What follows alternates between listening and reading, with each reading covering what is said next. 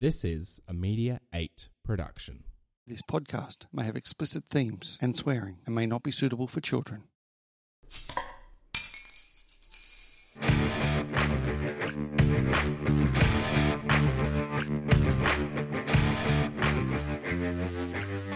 The first beer goes down easy. It's bubbly, it's sweet, tickles the back of your throat. The second beer, you're starting to enjoy it. You kick back, getting a bit more relaxed. But it's the third beer, Brent. It is. It's the third beer that where you hit that vibe, a certain mellowness comes over. It's a golden light nectar, I would describe. The pub turns into a very happy place, and you've hit that spot that's just right. And our third beer is a special guest each week that we get to interview and have a chat to not only about the beer, but also about life and other stuff that men don't talk about. I'm Brett McCallum. I'm Chris Dixon, and we'd like to talk about the third beer. How are you? Digger, how you doing? How's your week been? Mate, flat out, flat out. Flat out. You're looking a bit stressed. Stressed. I know, stressed. Look busy. You're looking t- oh, tired, is it? Oh yeah, had a couple of big days. No, Oh, have you? That's all right. You know, that's good. That's awesome. Up at five fifteen today to uh, facilitate my second yoga healthy uh, lifestyles club. So How'd you uh, go with your first one, mate? It was uh, it was an interesting experience. Got some good feedback, and uh, round two today, so I did better. And Did you do it week- different today than you did the other day? Yeah, I think I uh, you know uh, personalised it. Oh, okay. Yeah, I think I off my training. You know, you're a bit, excuse me, a bit rigid, bit structured Yeah. about how things are supposed to process. So I loosened up today, and uh, tomorrow, next week will be a good one. Did some headstands today with the crowd, which is Nice. uh, good. Yeah, And Marco. could they do them as well? Oh, Marco got up. Yeah. Yeah, yeah, but he kind of got there. Uh, the others was just training, get some uh, shoulder strength and neck strength, so they can uh, learn how to do it. So, That's awesome, mate. Yeah, you look so happy when you talk about that stuff. mate, it's good. Good You're loving it. I'm loving it. Oh, mate. Well, I've had one of the best weeks of my life. Holy crap! What happened? Yesterday, I got to meet the man, Gary Vaynerchuk, my hero, my Oprah. You're Oprah, My Oprah. Mate, I was so excited. And we're going to talk a bit about that today. right?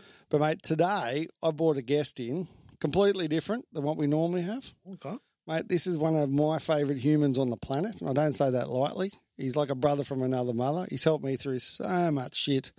And he is just an all round great bloke. His name's Greg Probilski, right? Bilski. And you're going to hear a little bit about his story. But what I wanted to do today was mix it up a little bit. Did, have I heard about Greg before? Mate, Greg was on Awesome Humans once before. Is this the guy that you had to text once? He is the guy I have had to text once. And Ah, at the same time, when I was crook and that bloke that come to visit me in hospital, Yeah, yeah. he's the man. He's the man. He's the guy. He is. So I would just get mixed up a bit today because, like, you know, the other person I'm really into at the moment is Mark Manson from the subtle art of not giving a fuck. Well, yes. So one of the things I learned yesterday at this conference was Gary Vaynerchuk's up on stage, he's saying all this stuff, and I thought, why don't we have a little chat about what they were talking about and get your opinion, get Greg's opinion, see how we go. What do you reckon? You're going to theme the conversation. No, That's no, I'm going to throw something out there All right. and then get opinions back. I like it. That's what we do, isn't it? Let's talk about the beer then. Doesn't sound too radical. It's kind of what we normally do. mate. Yeah, but I just thought it'd be a bit Right. radical. Awesome. Mate, so there's nothing written on this bottle, so I thought I'd make up the story, okay? There was a little man named Heine, Whiny. Heine, and he went around going, I think I can, I think I can, I think I can. So then he created Heine Can. See what I did there? Nice. Bought out a beer, one of the biggest beers in the world, but then he bought out his little brother, number three. So today we've got Heineken 3, which is a mid strength lager. Lower calories, lower carbs, great taste. Heineken 3 has on average 38% less calories and 44% less carbs than a full strength Big Brother Heineken. That's beautiful. And the thing is, I'm in the middle of my eight week challenge. I remember. So, uh, Mate, and I I'm saw thinking it. Have a little bit of a touch. I saw a picture of you on Instagram today. Did you? You're looking pretty good. Mate, I'm getting there. I'm Look getting there. I'm down eight and a half kilos in a week. Wow. I did fat load and put on six before we started. Well, let's not get into the ethics. But let's, yeah, exactly. Yeah. Yeah. But I did find out that one of the other boys had lost 12 because he drank 10 litres of water before weighing. oh, you didn't. You didn't water load. I thought you would. I water load. loaded a little bit. I didn't 10 litre water load. Fuck, I couldn't do that. Anyway, It's got to hold on tight. so let's see. I reckon it's a twisty. You reckon it's a twisty? Oh, no, No. it's not. Hang on. Not a Heine. There we go. That was really. the that was Germans only do uh, real ones, don't they? Dutch. Dutch, is it? Dutch. Hoggies, yeah. Oh, there we go. So, Oh, go on, Greg. You're going to be a better opener than us because that was really, really crap. Cracking it. Yeah, I didn't no, put it I'll, front I'll, make, I'll make a mess if I. There we Oh, go. there we go. Cheers, boys. Ding ding. Thank you. Cheers, brother. All right, mate. So uh, there we go. That tastes good, eh? That's a good. That's a good golf beer. Hmm. We'll talk about that more later. It is a good beer. So, Mr. Prabilski, welcome. Thanks so much for coming in at late notice, mate. Much appreciated. Good to be here. Well, um, mate, one of the things that we do at the start of this is obviously Chris doesn't know who you are. Chris and I met a long time ago now. Chris helped me a lot uh, from a psychology point of view. Um, he's now my partner in crime on this uh, amazing podcast that'll soon be sponsored maybe by Heineken. Heineken. There you go. Heineken for a sponsorship. I actually hit the bloke up at BWS today. Oh yeah. Mate, what about a sponsor? He goes, you should hit him up. He goes, that'd be a great idea because we're in there every week. So, oh, that's not a bad idea, actually. Then we can mix it up. Instead of a brand, Instead of a brand, we go with a distributor. we go with a distributor. That makes such sense. Yeah, Does, doesn't it? Up Okay. there for thinking. Nice. Anyway, so thanks for coming along, buddy. Do you want to give um give this this man on my left a little brief on who you are? Yeah, why not? You know, he can't hit me from where he is, so it's pretty safe He to say a a few bottle. words. yeah, Chris. First off, a pleasure to meet you. Yeah, Greg. Uh, Pleasure to- I have heard. I have heard about you, mate. So I'm very interested to All good, uh, of course. and, and speaking to you today and hearing about the story because uh, yeah, Brett talks of you very fondly through a very difficult moment, and uh, I, I hope we can explore that as well. That's a beautiful Maybe. thing he did. Oh, maybe, yeah. Maybe not. maybe not. We'll, we'll see. See how we go. cool. And, and Brett, good to see you again. Thanks, buddy. Yeah, it just seems that uh, as our children get older, we seem to spend less time together these days. I We're know. all going in different circles, but we do get together, so that's great. And it's nice to be here. It is. Well, thanks so much for coming in. So, as I mentioned yesterday, um, one thing I know you're very opinionated about with my podcast is that, and my potty mouth is that I swear a lot too much and some of these things. So, I'm going to have to apologise in advance because today could be a little bit uh, potty. So, there's a warning at the start of it. But anyway, mate, I went and met a bloke who's on my bucket list to meet. His name's Gary Vaynerchuk, Gary V. I found him uh, back in 2015 when I was at a pretty low point after a failure in a business. And um, this is the first video I ever saw, right? I'm going to play you the thing, all right? And then I want you to give me some feedback on what you think. It's called Monday Motivation. Okay, hang on. Hope this works. So it's early Monday morning, and I've been wanting to make a Monday morning video for a long time, and finally, D Rock, we're doing it. So, real quick, this is just a rant, very simple, and something that I want you to pass on or watch every Monday morning because the level of complaining is unacceptable. Look, what if I told you this was the last Monday morning of your life? What if I told you you die this week? Would you complain about your crap job or that test you don't want to take? I doubt it. You would go much higher level thinking. Well, that's really what it takes. It takes understanding that if you're not pumped right now, if you're begrudging what you're about to do, if you're if you're not looking forward to it, look, I respect practicality. You got to go through school because your parents want to. You got to pay your rent. You got student loans. I get it. But please recognize the world we're living in. We're living in a world where there's so much more opportunity. This internet thing created way more opportunity for all of us. Way more. I mean, look, you might not even be alive. Like, your mom and dad could have had sex like three minutes later and you wouldn't even exist and you're complaining. You could have ended up being a bus, a tree. I just don't get the mentality of being head down sad on a Monday morning. I'm gonna make Monday morning my bitch. I'm gonna make you Saturday Monday morning. That's what I wanna do every morning, and that's what I want from you. Please take a step back and think about how awesome it actually is. And then recognize that you can attack the world in a totally different way because you were lucky enough to be born during this era. Fuck you, Monday. That was the first video I ever saw of this bloke, and I go, "Who's he?" And then I dug deeper and dug deeper, and uh, then he became a very much a motivational part of uh, for my life.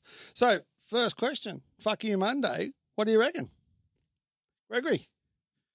I like Mondays. so does he. I love Mondays too. Now, Yeah, he's a certainly very uh, pumped up guy. Bit speeded up or something, I'm not too sure, but he sounds great. He's enthusiastic, and uh, I know a lot of people wake up on a Monday feel lousy, and if you've got someone like that that's all G'd up and ready to go at 100 miles an hour, great. It pumps some people up. Yeah. eh, what do you think, Bud? um, I, I don't have a problem with Monday either. So uh, I think it's an interesting space, and I think that that that motivational that motivational talk, you know, um, I think that's really important. But I also think it it comes at a, a bit of a cost. Well, this is the bit I was going to try and get to is at what cost? Because it was really interesting. This room yesterday, there was a thousand people in this room, right? And I got there late in the afternoon because I knew it wasn't coming on till late. But they'd been through eight, ten speakers maybe throughout the day, and every single one of those speakers was selling them something, whether it was a uh, a, a course in real estate or share profits or trading or options or Amazon or the same every time you go to one of these events, right? And they, oh, this time only and it's only four grand now instead of 400 grand, all this sort of shit. And they just get all these people to buy their stuff. Does their stuff work? Who knows? They're supposedly multimillionaires out of this. Well, if my opinion is if you're that rich, why are you on stage telling people to buy your shit at the side of a, a room? Um, and they're all motivational. These guys are going, yeah, they're all pumped, they're ready to rock and roll. But then you look at it, and he, as as he said yesterday, as ninety eight percent of you going to absolutely fuck all about this, even when you walk out that door, you'll be hyped up for the next half an hour. How does that affect people? Is it good, bad? Well, I mean, it, it, it affects us differently, doesn't, it? yeah, doesn't it? So it obviously had a good impact on you. Yeah, it does. Yeah, This guy's your man. yeah, yeah. Yeah, for me, it's a little bit kind of brash. And I, I really like the motivational speaker that works with, uh, you know, just be. Just be Yeah, kind of slow down. Yeah. Slow down instead of hype up. What do you reckon, Yeah. Well, I, I'm not too sure. Chris and I have even had a chance to talk about uh, what we both do and all Yep. that. But uh, talking about Monday mornings, I think it's great. And Chris mentioned he was up at five o'clock. Well, that's about the time I'm getting up these days, and and, and I love Monday all days. I get up at say five o'clock, but the first thing I do is, you know, where I live, I look, I go out the back door and I, and I can maybe just see the sun about to rise, and I just deep breathe and give gratitude to that. How what a beautiful world it A- is. attitude of gratitude. Yeah. It's the Yeah. same thing. And- yeah, yeah. it's a different language, isn't it? Yes. What he spoke about in that clip was I'm going to make Monday my bitch Yeah. and I'm going to attack it and Mm. everything's an opportunity. And that rah, rah, rah. So I'm listening to that. I've switched off two minutes later and thinking, I, I, I don't even really want to talk to you anymore. Yeah. Shut the fuck up. And- Get on and- with your life. Yeah. Stop bothering me. I'm just trying to have a cup of tea right now. Yeah. Yeah. No, and, Yeah. and this is what I love about this stuff is because the three you guys think very much similar in that that whole that whole sort of thing. I'm up at four oh five every morning. I go to the gym. I get myself pumped up for the day, and I go. In the past, I used to do that and just keep going, but now I've learned I can sit back, I can relax, I can take it in, and so it's a mixture of both, and it's fucking awesome. I'm loving life at the moment. I, I like the guy, the way he gets pumped up. Yeah. He's trying to motivate people and, and himself. But if you have a look at it, all this stuff started. You look at Robbins and these other guys; they're all pumped up and you know beating the jar over.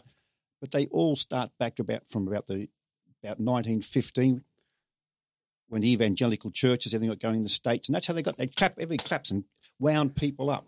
Even the first people of self improvement, you go back as far as um, uh, the guy that wrote Think and Grow Rich, Yeah, I know Right. mean. well, I quite liked that book, but he was done in a calm way with some finesse.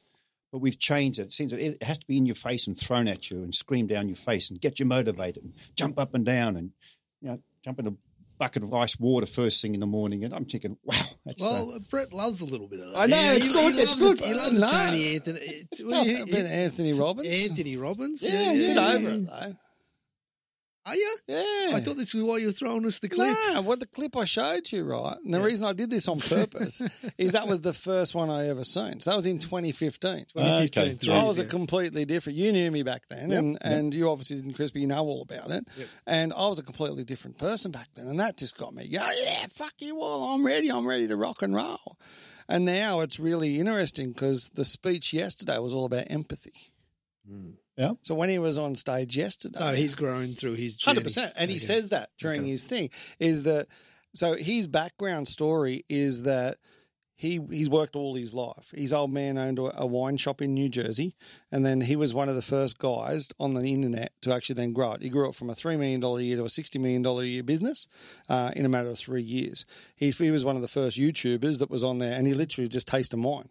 So he's actually a wine expert. That's how he started. And then he's then grown and become this massive media mogul. He owns Vayner Media, which is one of the biggest media companies in the world now. And so he's a CEO but at the same time, as everyone follows him because he produces 100 pieces of content a day. So his whole thing is you need to be out there, you need to be providing content, etc. But yesterday, the interesting part I found was you guys would have enjoyed yesterday's speech because, and I've got some of it there, which I'll show you later, but it was more about empathy and it was more about actually don't list like why are you listening to other people and what other people think of you and all that sort of stuff. And which is completely opposite than what you think about the rah rah rah stuff.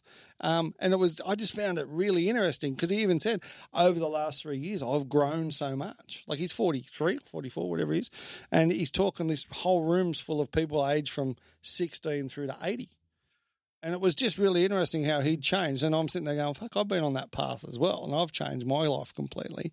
But the other thing is that he spoke about was that it's if you've got a business and it's failing because of the people that work for you, sack them. it's entirely under your control. All this stuff's under your control. So pretty much your whole life is under your control. So if you need to sit back and you believe it? Hey? I do believe that now. I believe that I'm in control of my life. It's up to me whether I sit back, relax, and enjoy the ride, or whether I fucking push the button. Okay. You not? Are you in control? I like to think I'm in control the majority of the time. Yeah, Yeah. yeah. there- There's there's other things out there in the world that can sway or persuade you and change your decisions or your thought patterns. And uh, yeah, I like to try and think that I'm in control of, of myself and my emotions most of the time. Yeah, but The the uh, the gurus that I follow would suggest that this is all a preordained script, and we're simply observing a Yeah. happening that's already occurred. But who wrote the script? Who am I? Back to the source. Back to the knife. The knife can't cut itself. There's the observer. There's the witness. I don't know.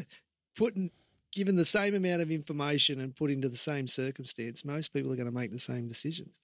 And this guy, you followed his journey. He's gone from zero to 100. He was selling something to begin with, and now he's a multi You know what? multi He's billionaire. never sold anything from a, this point of view. selling content, and he, He was gi- selling himself. He doesn't actually sell his content. He gives it away.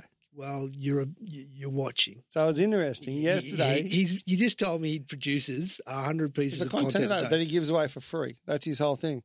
Right. So what that doesn't done- feed. That doesn't Of feed. course it does. Okay. But the- what he's so done- it's not free. Is it? he's created a brand, and I had this conversation with Greg earlier. One of the things he said was, "I've created a brand, so I'm a marketer, not a salesman," which is ah, really interesting. semantics. Is it? Is it? Uh, the other thing I really find interesting is you're you're back in the guru days, and you're a 1500s man, whatever that the year dot. Greg knows from 1920s all the way through. Like you guys, because because this stuff, not the due to age, but obviously that's the things that you. And then there's this new guy. Are they all saying exactly the same thing, but just in a different way? yeah, I'd, I'd say that as well. Yeah, because it's all motivation. Like you mentioned, oh, I'm trying to think of his name, the guy that wrote Think and Grow Rich. Um, but that then started about 300 other books, like Robert Kiyosaki and all those guys, Yes. um, who are other people that I looked up to. They they all just following those same principles. basically. Yeah, you go back as a guy called Charles Haanel, who uh, I think he wrote a book called The Master Key System as well, and he actually started way bef- before that. You know, before the turn of the night, twentieth century. Yeah. And when I started, you know, trying to improve myself, and I enjoy reading, of course, and then you see all these other guys now, and if you, you listen to them, there, there's nothing new to what these guys were saying over hundred years ago.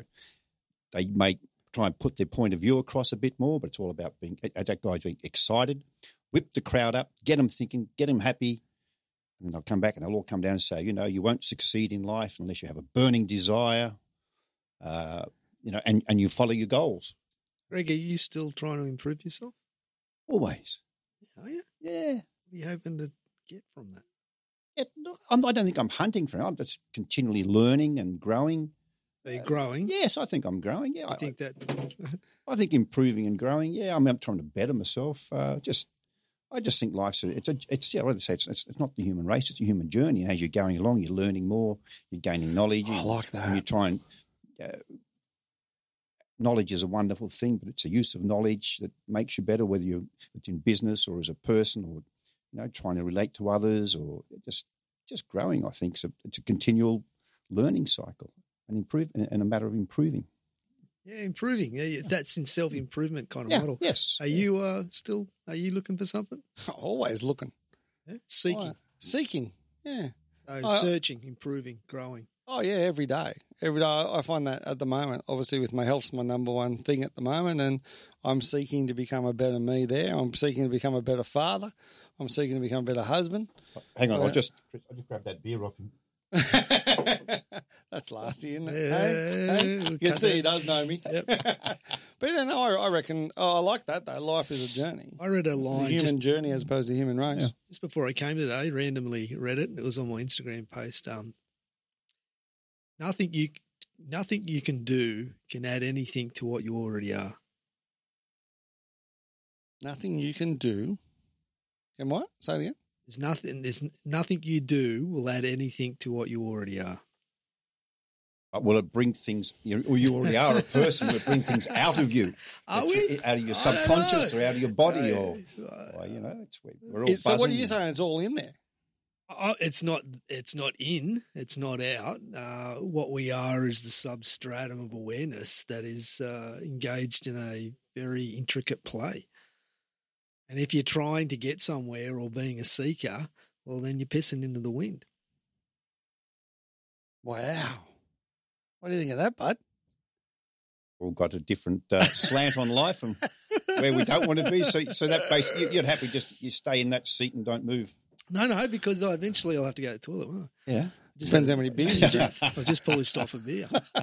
Um, it's it, that's usually what the, one of the first questions. Oh, it's an interesting space, and I think a lot of self help and motivation and improvement eventually leads you to ask, "What is it I really want?" So what's yoga do then? Yoga. That's that's what. That's So, what but yoga- yoga doesn't keep you in that one spot. You're moving in yoga, right? Yoga is a moving meditation. Yeah, but the thing is, are you still in the same place? So you you do, you know do your new yoga classes, Mhm. um, and The yoga. so means, just for a bit of background, so Chris is a psychologist, Mhm. but he's just become a yoga teacher. So he's, he's Okay, become a, a, uh, a yogi, and um, so you're not, so he's, we're up to class number two now in, in the yoga industry. So you're saying that you want to, you're happy to stay in that. I'm saying, and we'll quote the quote, and I'll keep coming back to that. Yeah, that's fine. Nothing you can do Mm. can add anything to what you already are. And so that's the difference between being a seeker and being a finder.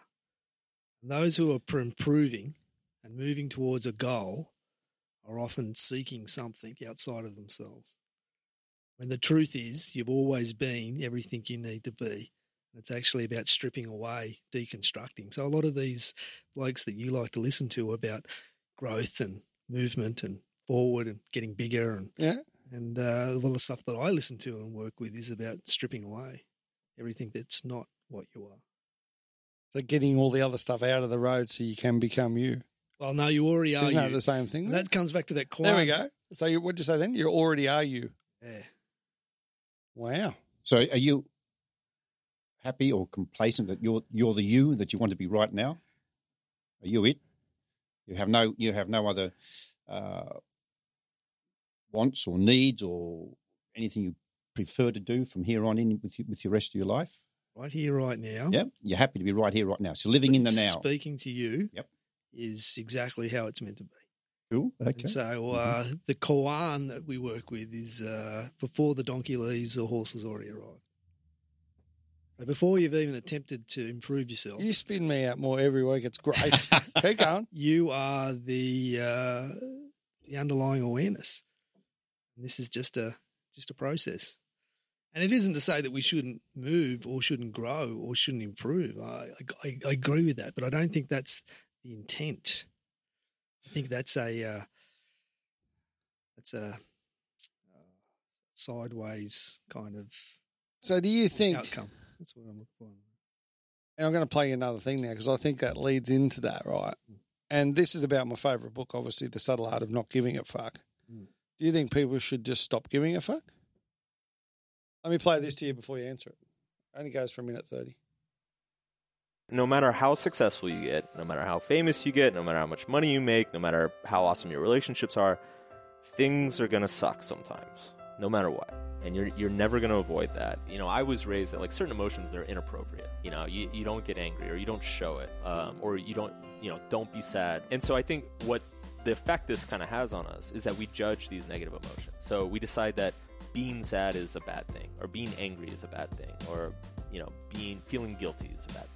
And then a funny thing happens because then we start feeling sad about the fact that we feel sad, or we start feeling guilty that we feel guilty all the time. And then it just kind of like keeps spiraling. We're like, God, what's wrong with me? I'm like, I'm always anxious, and it just keeps going and going and going. And so I call this the feedback loop from hell. And the way you short circuit it is you stop giving a fuck. is is you stop you stop judging the emotion. Sadness needs to be okay.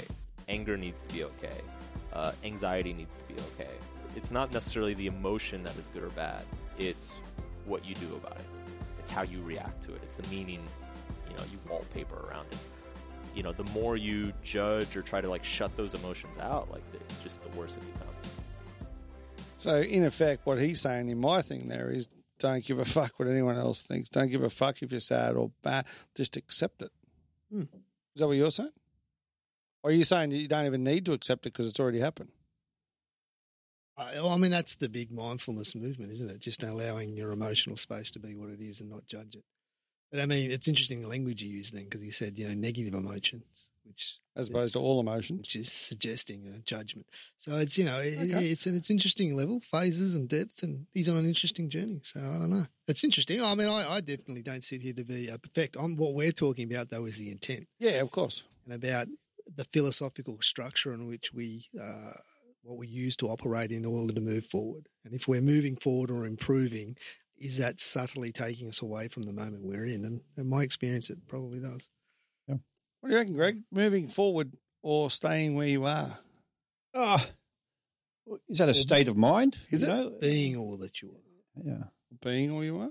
But for, I just want to, Chris brought up something there mindfulness. Where are you at with mindful meditation? Do you think it's a buzzword at the moment? You, you turn on a radio program late at night or during the day and you have a look at some magazine or a book and that, that comes up everywhere and on the internet. Hmm. Mindfulness, mindfulness. Do you think it's a good form of meditation or a good way of having a, of achieving a state of mind? I know you said everything's ever happened has happened, and you know, Well, it's, a s it's yeah. True mindfulness is a state of being, yes, not really a process or a meditation. yep. So this is you know two and a half thousand years old. Really, you mm. trace it back, and it's been bastardized and superfetted. But it, there's a beauty in allowing people to to learn to watch and experience themselves. But you know, Ramana Maharshi would say, if you're watching your thoughts or you're watching your emotions or you're watching your breathing, that's not it. Yep. Yep. There's still a there's still a duality there. There's a, there's a witness, an observer, and something that's being observed. So it's about uh, deconstructing that and recognizing the stillness that is always there. That is who you truly are, and it doesn't care whether or not you make a million bucks or not. Do you care if you make a million bucks or not? Oh, who am I? That's the question. But, that, but and, and it's interesting because you know, we can always go back to the who am I? Am I at this place right now? That sort of stuff. But life is a reality. Or sorry, I'll rephrase that. Life is this thing sat here at the moment, and it, I find it interesting that that some of the statements that, that are made in regards Well, I'm going to to challenge you today. Okay, Brett. come on, Okay, challenge I'm me. going to Throw fire off some punches because. I've been, been sitting on this for a little while. Oh, here we Okay, so we talk about family. Yeah, and how you do everything for your family. I used to.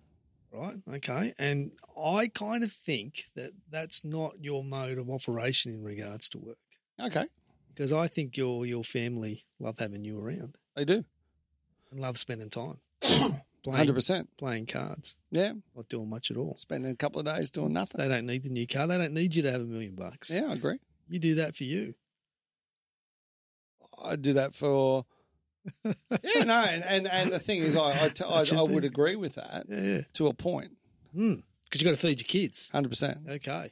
Just comes back. I remember when we first had our conversation around that. Is that yeah, you've got all these great, wonderful ideas. However, you um, how you going to feed your family though? Feed your kids. What do you think, Gregory? I can see you perched there, ready to pounce. no, not ready. I mean, hey, I'd be happy to be in the hills somewhere doing a bit of subsistence farming and you know, just chilling out. I'd, I'd love that. But, you know, there's, there's other people in your life. Uh, It's, it's nice to say, oh, you know, I'd like to think you, I'd reach a state one day where I'm just totally happy and that's it. You know, I- I've found contentment and peace of mind and the state of, of being. Mm. Is that when you're in a box in the ground? Ah, Lord. Because once again, I- you I still don't- I don't- eat. The You know what I mean? The, the being that you are Yes. doesn't require you to find it. Yeah. Because it's in this room. It's doing your taxes. It's working, feeding kids. It's nodding right now. It, it the being is there. That's that whole idea that you don't have to go anywhere. You don't have to seek it because here it is.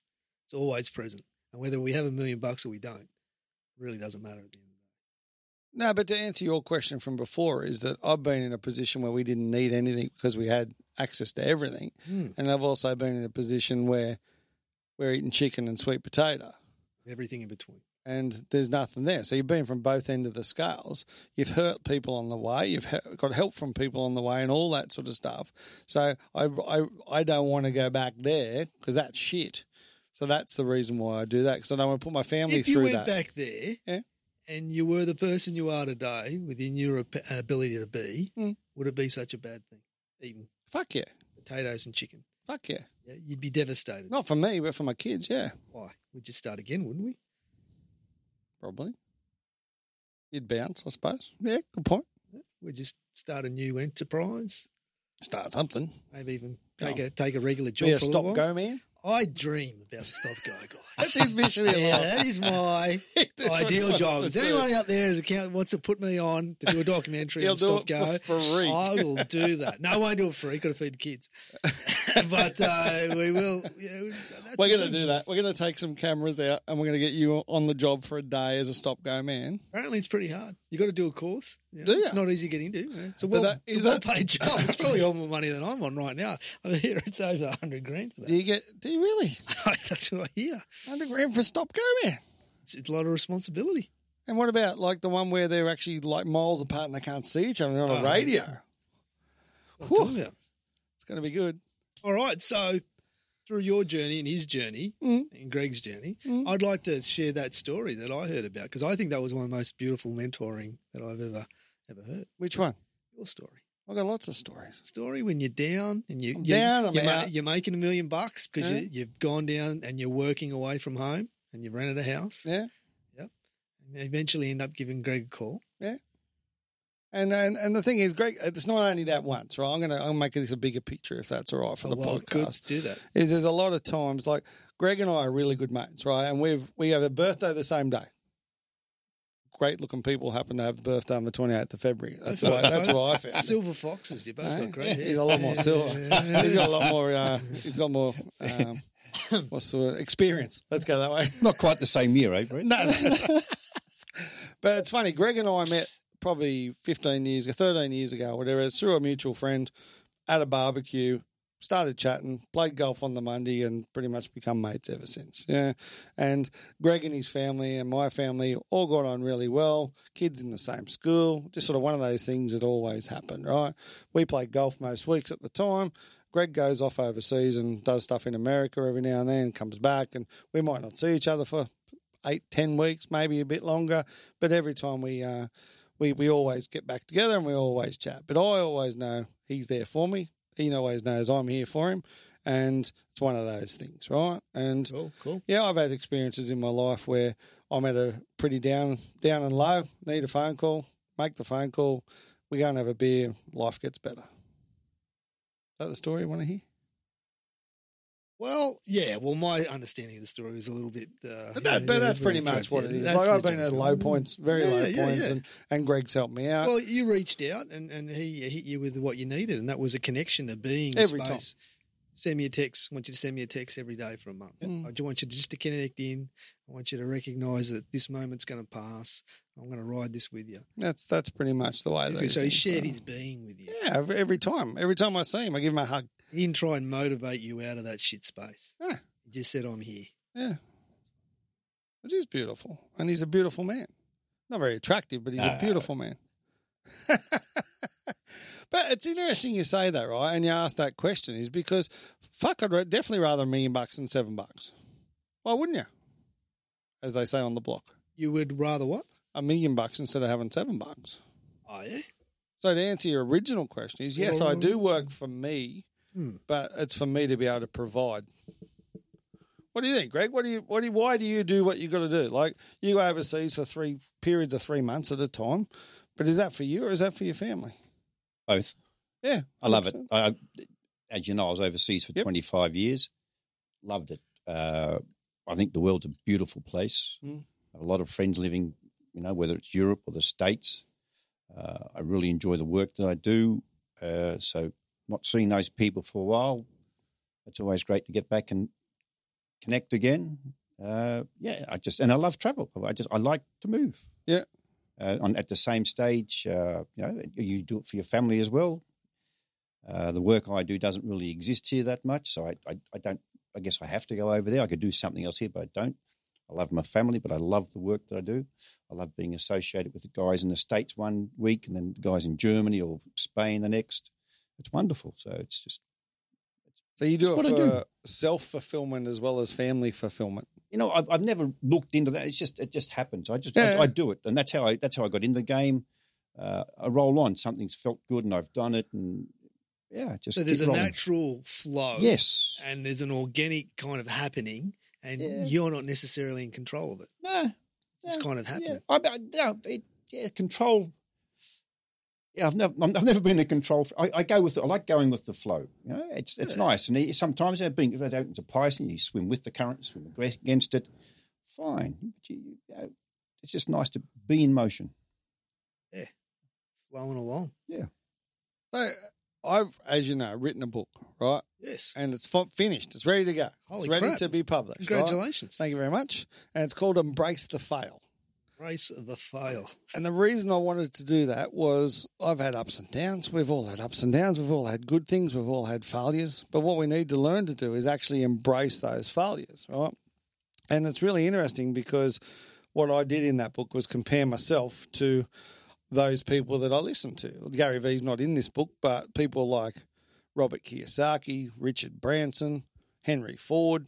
There's a, there's a number of people in there. Michael Jordan, uh, Elvis Presley, all these people that I in the book call my heroes, but they've all failed.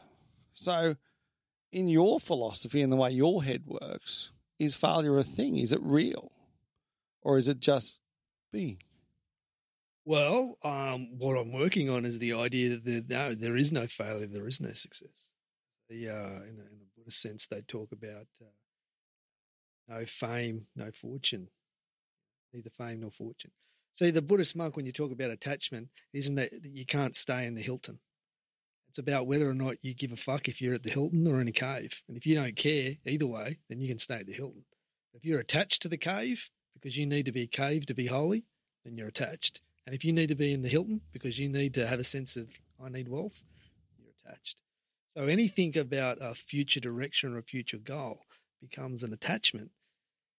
So it's not that you can't direct and subtly move towards where you want to go or what you want to achieve, but that's not who you are. Who you are is always that person that's flowing along in the journey. But does one need to fail before they grow? And if not, how do you know you've grown? Some do, some don't.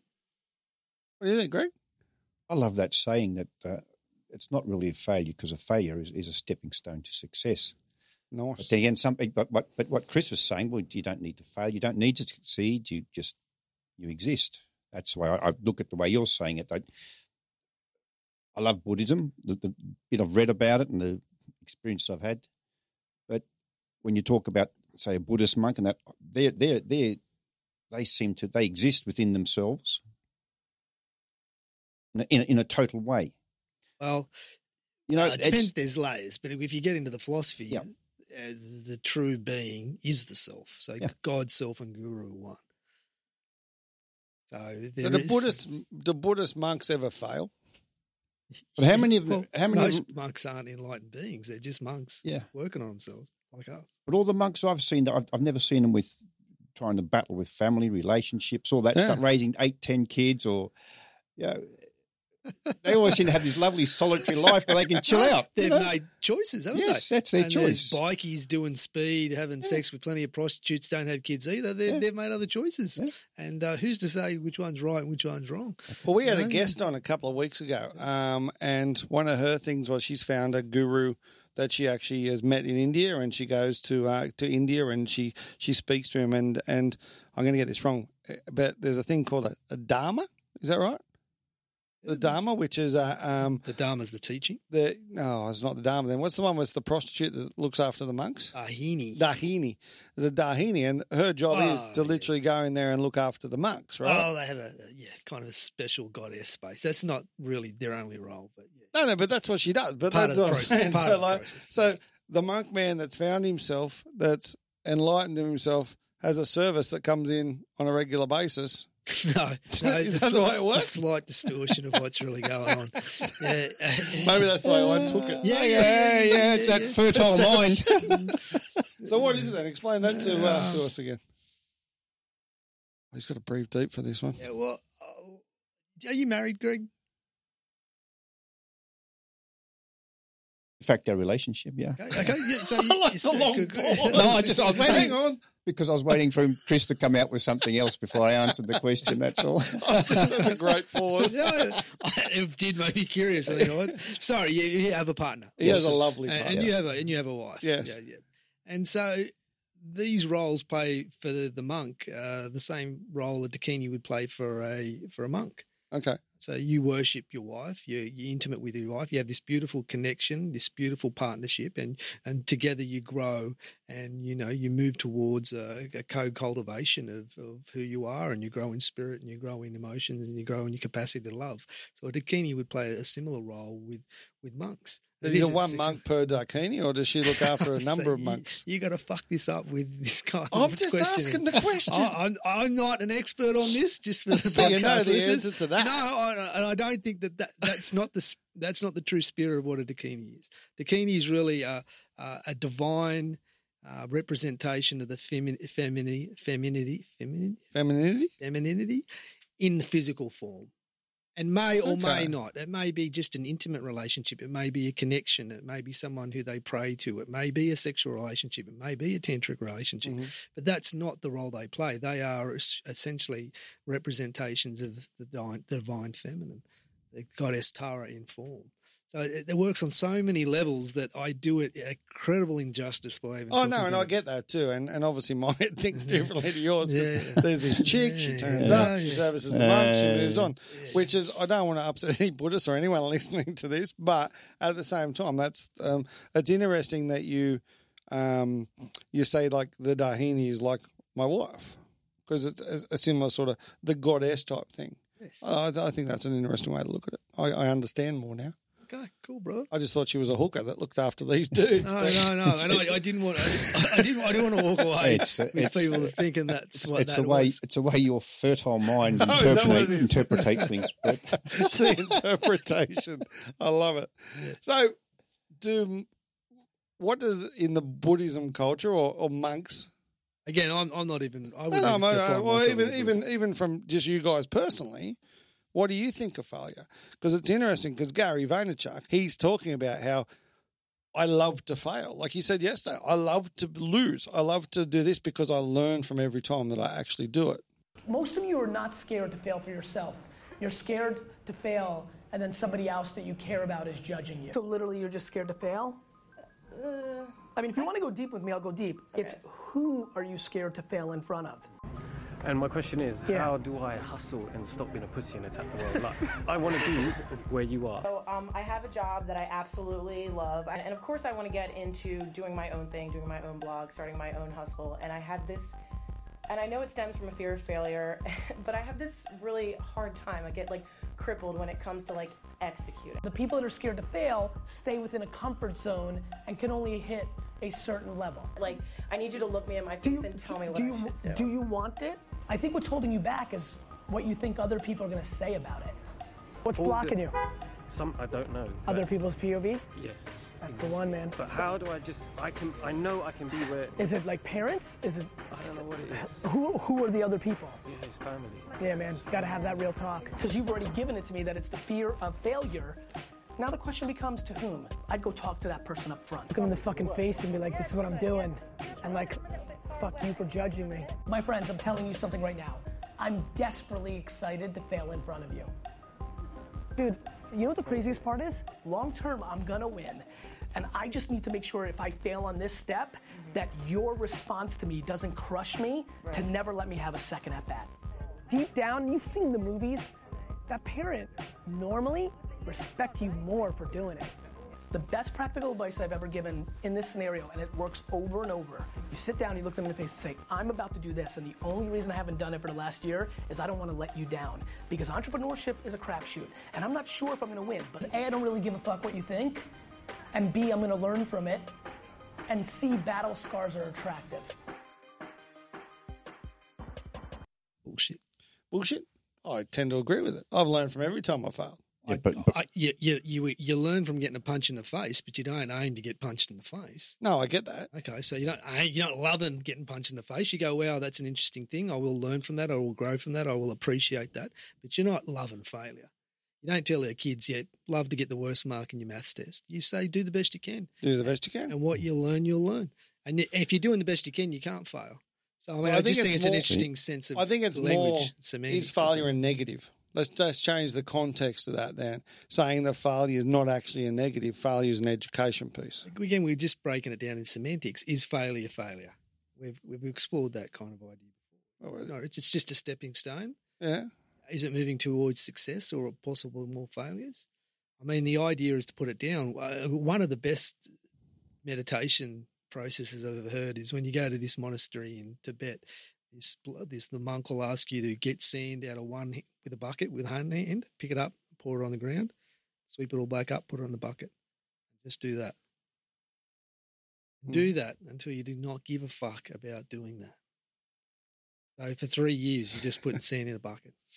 And if you're trying to get somewhere, or you're trying to achieve something, or you're trying to count sand, or you're trying to become in spiritually enlightened, you're pissing in the wind. Just stop. Just give up. This is all there is. Just now. Wow. It's like having a three year old kid, really. Picking sand up or wiping asses. And They find the magic in everything. Yeah, and that's that that saying. my only thing, I, I think you need to, uh, personally, I think you need to find another uh, Guru? phrase. No, no, your book, the name. don't like it? No. Embrace failure? Yeah, I think it's negative and crap. Personally, Okay. okay, not no, that's having a go. It's not at you, but no, I think you need to find something that's a little more. Why would you buy something that oh embrace failure? I mean, how do you? Oh, I'm going to embrace failure. No, it What- actually then underneath says bounce forward. So it says embrace the fail, hashtag embrace the fail, bounce forward. And it tells you about how you've done really shit things and you bounce forward and got good out of learning those lessons. Why not skyrocket? Skyrocket failure. I, I, know, I, I get what you're saying. I, I just, appreciate I just, the feedback. I, I don't know. You think about it's not just the way you, you think. Is is it? You know, people say, "No worries," all the time. No Mm. worries. Why not just say all's good? Or Kuna Matata. There you go. or a gaff. What's he give? I don't give a fuck. Like that. Yeah. That's good. That's good. I do like Hakuna Matata from Lion King, though. Yeah, good. Dharma's good. I don't mind. I see what you're doing with the kind of, you know, you're, you're juxting your position against the, the, the go go, achieve achieve, Yeah. embrace the fail. But you're right. That, will achieve a certain kind of reader, won't it? Mhm. Yeah, yeah, Yeah, yeah, yeah, I know you yeah, mean. But I actually, I, I like the feedback. Uh, would you pick up a book that's about failure? It depends on whether they succeeded after it. Are you bouncing back right now Fuck from, from your from your title? Fuck yeah. I'm thinking Are about you it. thinking of changing it? No, it's too much work. It's it. It's, it's going to be released. Maybe book two could be ignore the last title. Actually, I'll tell you what. Yeah, I actually thought of a new book, right?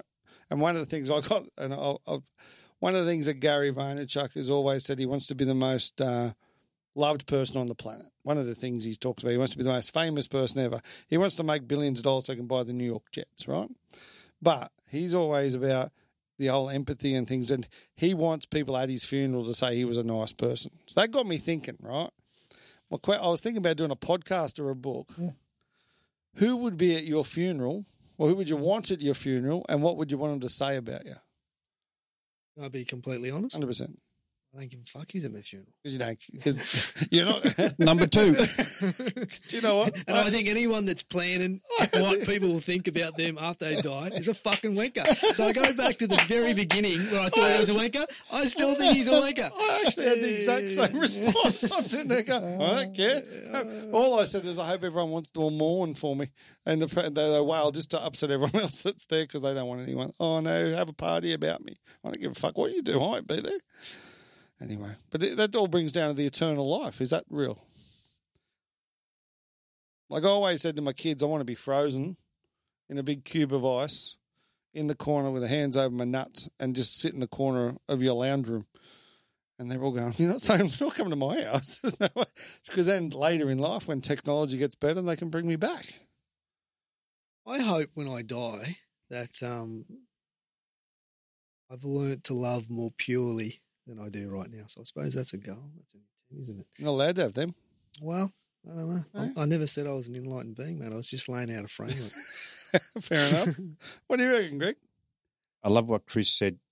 Some years ago, I was visiting uh, distant relatives in Canada, and one of the one of the my second or third cousins was a preacher, and we're driving around and it's snowing like mad. We We're just talking about life, and he- he was talking about his daughter who had um, recently been divorced, and about love and that. And I said to him, I said, well, you know, you're a preacher, and I, I like it because you know you're out here in the middle of nowhere. You you're you're, you're a preacher, a reverend, and you, you've raised your family, and you know it must be hard that your daughter's separated from her husband, and that. And I said, but how, do you define love? What is love? He says, and he said to me, he said two things, and he said, Greg, I think love's unconditional. That's all I can say. It has to be unconditional. And then he put he turned this Kris Kristofferson music on, and that finished. And he turned to me, he said, Greg, it was going to be something really deep. He said, Greg, what's the difference between a woman, woman chewing gum and a cow chewing its cud? I said, I don't know. He said, look at contentment on the cow's face. You know what he meant by that? No. Hmm. I'm still trying to figure it out. and he kept driving. and I'm oh, thinking, I, I, I've been afraid to say that. Is he? He's not having a go. He wasn't the sort of person to have a go at women or anything, or the cow. And I'm trying to think. Yeah, well, there you go. Is that one of those really awkward moments? It's like, No, it wasn't awkward. he Oh, was such it? a lovely Wow. bloke. The same guy, right? The same guy. The, the next morning, because it, it was I forget what what denomination was, but we're out in this country town near, near Golden Fern, basically halfway from Vancouver to Calgary, and uh, it was there was a Sunday service, and we get down. It's just it's in, in a, it's in a local hall. It's a tiny village, you know, and there's all these kids and everything's running around and. He just comes in to get ready for this service. He's got his jeans on and a you know checkered shirt, and it's a lot of noise. And he says good day to people, and how you going? All the kids, and I think this is going to be this is interesting because the kids were righteous, you know. And he walked over and he picked up his guitar and he just strummed it and started playing. And yeah, and he just sang a song. and said, "What what would you like to hear? To Billy Joe or something? What do you want to hear, mate?" Yeah, yeah, there, there, there. And within about one minute, all the kids just came up and sat down. And he said, "How about we just sing a couple of other things? Well, Nothing about God or he just he's the Pied Piper. he just entertained them. And then he, he, he said, What would your kids like to do now? And they said, and they said, Oh, no, I'm happy. He said, Well, that's good. He said, Because what I want to talk to your parents about is probably going to bore you a bit. So if you want to just sit up the back of the room or just chill out, if you get bored, give me a call and we'll, we'll sing and play another song. And uh, he, he was one of the, the coolest guys I ever met. And afterwards, we, we finished. What and sort of church was it? I think he, I, I don't know if Combined churches. No, no, no, Oh, no, okay. no, no. Like a combined. uniting type I think yes, yes, Oh, yeah. yeah. I, I think it was a big, but he was such a cool guy and an easy guy. And then another thing he did come out with, and I think it was Kahlil Gibran said it. He said, ah, he talked about it again. We talking about love and that. And he said, oh yeah. He said, yeah, love's like a blanket. It's meant for warming, not smothering. I thought like that was a that beauty. too. You know, when you because you brought up the subject about love and love unconditionally or whatever it is, and I just thought, yeah, just reminded me of this this great guy in the middle of nowhere, in the middle of winter, And how cool. But there was no preaching. Was, he just talked. He just, it was just lovely. It was. Yeah. See, yeah. that's where I think the beauty occurs. Yes. And I think that people make a million dollars when they're purely just doing what their passion is. And it follows. And this guy that I've called a wanker, I take that back. Yeah. He followed his dreams. Um, but it's about, you know, how and what we frame what it is we do. And, and that type of um, self help just doesn't necessarily appeal to me. But that's the thing; it doesn't appeal to you. It appealed to the thousand people that were in there yesterday, which I find really interesting. But I, I also find interesting how the three of us all think so differently, right? You mentioned what was so. What was your post again this morning on Instagram?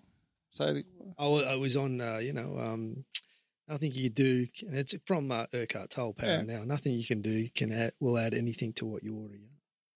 Whereas mine, the universe is made of protons, neutrons, electrons, and morons. we think so much alike, buddy. Embrace failure. Embrace the Embrace fail. failure. Embrace the fail. Gregory, thanks so much for coming and joining us, mate. This has been an experience. Like this is the third beer. The whole idea is that we talk about shit that other people don't talk about. We talk about depression. We talk about all that sort of stuff. And today we talked about lots of different things. Yeah, and, and One thing I haven't views. talked about that I need to really quote on here is the fact I went away on a boys' weekend last weekend. Always weekend. Twelve mates were from uh, from I went to school with. We're all still we're all, we get together once a year. We play a game of golf. We uh, have some beers. We play cards. And to shoot. I won won Nice. the tournament. So the problem with that is that I uh, have to organise next year's trip. But one thing I did do, which I was really impressed with myself, is we went out both nights. We sat around. We had beers. I sat there and I enjoyed my third beer. Boys got smashed. They're drinking vodka Red Bull. They're doing all this stuff, and I just sat there and enjoyed my third beer. So the idea, one of the things that that uh, Chris has taught me is, and the reason this is called the third beer is first one you bang down quick, and the second one a bit slower because you're starting to get the taste and more good, and the third one you can just chill for the whole weekend and or the whole night and sit there and just sip the third beer. You might have the third beer a few times, but you're not going to get in a position where you're pissed or anything like that. And um, I did that for the entire weekend, and I was fucking really proud of myself. Congratulations, buddy. You're looking amazing. You're doing good. You I'm loving life. Life, life is a good thing. What's not to love? So let's uh let's go. What we do here, Gregory, is Yes. we uh we going back to the beer, and uh, Chris always leads us off, then followed by yourself and myself, and then what we do is where you would drink this and what you rated out of ten. Okay, so just to go back, the little man, his name was Heine, and uh, he think he could, he think he could, and he came out with Heine can, and then this is the little brother, the mid-strength Heineken three premium quality, lower calories, lower carbs, great taste has on average 38% less calories, 44% less carbs.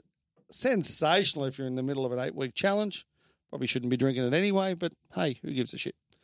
What are you, where are you, mate? What's your, what's your picture in your head? In 1984, my grandmother, who uh, liked to bet, bought one of those, uh, you know, those homes that you could buy on the water. You know, those raffle tickets. Oh, yeah. yeah. She won. She won. She won. This is why I won the Gold Coast. So she won one in Oh, the boys' town home things. And uh, Uncle Ken, my father's uh, brother, he was a, I called him the Yobbo Guru. So uh, when he drank beer, he just, Yeah. there was only golden bubbles down the back of the throat. KB Lager, I reckon.